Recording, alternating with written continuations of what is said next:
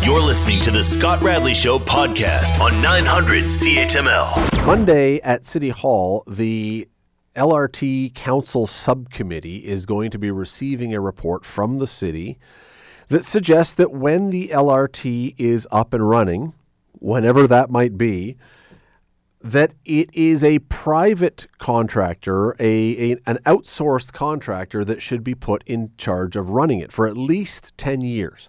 The city can be in charge of things like ticket sales or customer service, but the actual operating of the LRT should be done by a outsourced contractor. The explanation for this is that this could help drive prices down because I think and I don't even think this, I, I know this, there are growing fears of how much this whole thing is going to cost. We don't know yet. And interestingly, and we'll get into this in a minute, interestingly, this report from the city still still doesn't give any idea of what it's going to cost to operate this system. That is the probably the number one piece of information people want to know. What is it going to cost? We still don't have any idea. Yet, in spite of that, the suggestion is a an outsourced contractor should get this. Well, I am reasonably confident that my next guest is not going to like that idea too much. His name is Eric Tuck. He's the president of the Amalgamated Transit Union, Local 107. That's the group that looks after the HSR drivers and employees. Eric, how are you tonight? I'm good, Scott. How are you, sir? I am good. How would my guessing be about the fact that you're not going to be a fan of that idea? You're 100 percent correct. uh, we, we've uh, we've advocate, advocated from the very beginning that uh, if we're going to have an LRT here in Hamilton, we're going to invest uh, 3.2 billion dollars of taxpayers' money uh, and be on the hook for the operational costs and maintenance costs uh, going forward. we want to make sure that we get the very best LRT system that we can for our city. Well, and I can tell you, when it comes to a private system, uh, they don't compare. They never have. Wow. Okay. So you uh, and again, uh, look, people are going to understand that you've got an interest in this, and that's totally acceptable. That's why we're having you on here for your point of view. But why right. do you believe that a, a, an HSR operated system would be operated better, more cost efficient, better generally than something that was contracted out? So, so there's a number of things. When you look at some of the privatized systems that uh, we've been dealing with, and I'll point uh, just down the highway to the Eglinton Crosstown, I'll point to Ottawa LRT uh, with the problems that they've had there. In fact, they've had derailments, they've had shutdowns for uh, the system go down for months at a time. Um, the the uh, city is still on the hook for paying those private consortiums uh, for the operations and maintenance of those uh, operations, even though they they were down more than they were actually up, and they were late coming on time. Uh, quite often, when you privatize these uh, systems, uh, are not coming in on budget. They uh, they do cut costs on the back of their workers. The reality is, you know, we were promised for this 3.2 billion dollar investment that we would get a good return in terms of uh, community benefits such as good paying jobs, uh, and you're not going to see that through a private uh, consortium. They cut corners. Their main uh, priority is to create profits for their shareholders, uh, and there's nothing wrong with you know profits and, and and providing return on investment.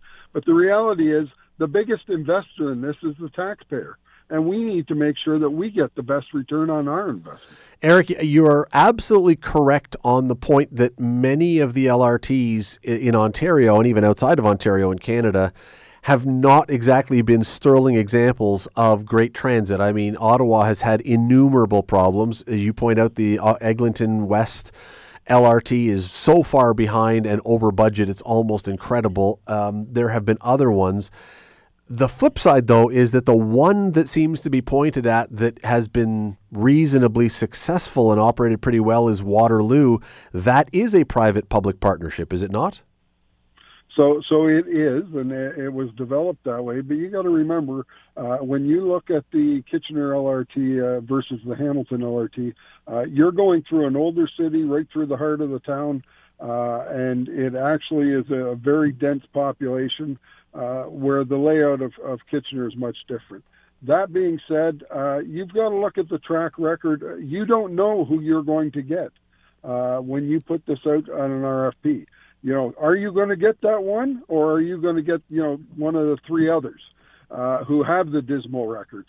Are you going to bank on that? When you put the RFP uh, out, you don't have that uh, control. And at the end of the day, if things do go wrong, and they can go wrong, even if it's run in house, who's going to be held accountable?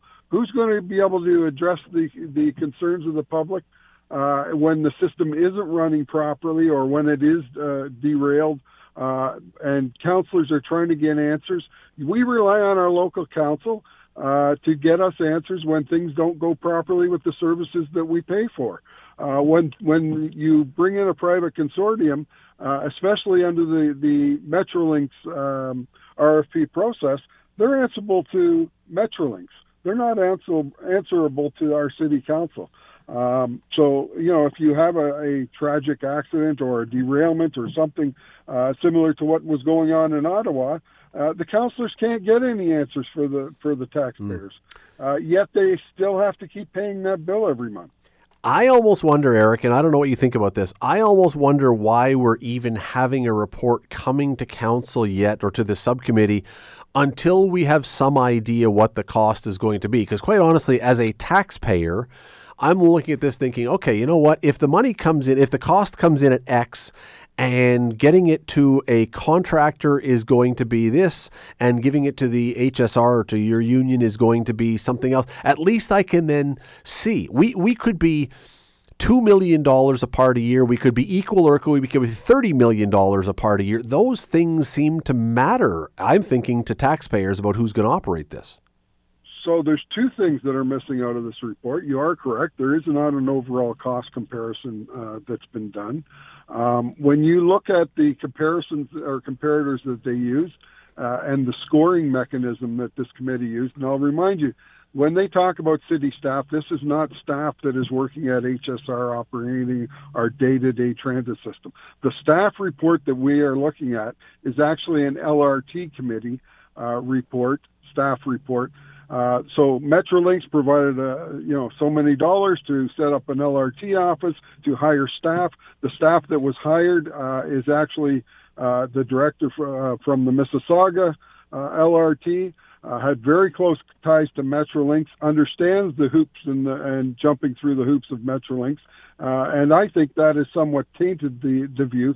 That being said, when you look at the scores that they are using, they have a 35 percent uh, overall um, uh, point system for um, uh, customer service, Uh, another 30% for accountability, and then 25% for liability uh and risk. Uh, and then there was a, a fourth category, and, and, you'll have to forgive me. I, have only seen the report of like two hours ago, so fair enough. Really digested it fully. Uh, that being said, there's no score for safety, uh, and when you think about it, HSR has been operating transit in this city for 150 years. ATU has been operating transit in this city for 125 years, uh, safely, reliably, uh, and affordably uh, throughout the duration of history. That being said, uh, you also have to look at the fact that uh, when you talk about liability and risk, we've been running vehicles on these streets, large vehicles, and in fact, we we ran a rail system in this city, a street railway, and then hence the name Hamilton Street Railway, uh, for over 70 years in this city. Uh, quite successfully. So there's absolutely no reason why you would take a Gold Star brand that has proven itself throughout history uh, and say, no, we're going to ignore that and we're going to take a hmm. chance on a private consortium. Eric, when the last uh, prediction that we got from the city, as far as I know, the last prediction we got from the city was that it was going to cost somewhere between 6.4 million a year and 16.5 million a year to run. Now that works out to it could be as little to run as $457,000 a kilometer in Hamilton. In Toronto, they just came out with a report a couple of months ago that said it's going to be $3.6 million per kilometer. It's not even in the same ballpark. Do, do you have any faith right now that the l- most recent Hamilton city prediction for what this is going to cost is remotely accurate? So, no, as you know, when this project was first announced, it was announced in 2014 by Kathleen Wynne. She floated a billion dollar system to start with to build it. Uh, and then, of course, that ballooned to 3.2 billion. And I'm guessing by the time the shovels go in the ground, you're going to be up around 5 billion. Uh, taxpayers' money. That's for the building, and you, your operational costs obviously are going to increase as well overall. So, no, we don't know what any of those numbers are accurately at this time.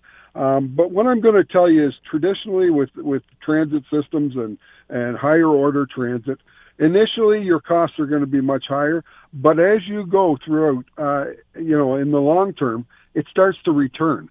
And that's the, one of the big concerns. When you you privatize that system, any returns, long-term returns, are going to go into profits instead of going back into the system. Uh, you look at our B-Line, that's the bread and butter of our entire transit system. That's the most lucrative part. Uh, and you want to hand that over to a private consortium.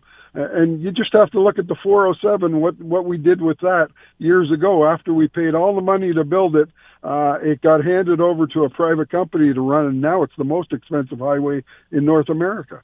Uh, why, why would we go down that road? We know uh, throughout history, we've invested in major projects. Yes, there's a big upfront cost uh, and investment, but the long-term goals, and you look at the subways, the long-term uh, return on subways, uh, any major high-order transit, yes, initially it does cost a lot more, but when you keep it in-house, eventually it turns around and it starts funding the, the rest of the, the system.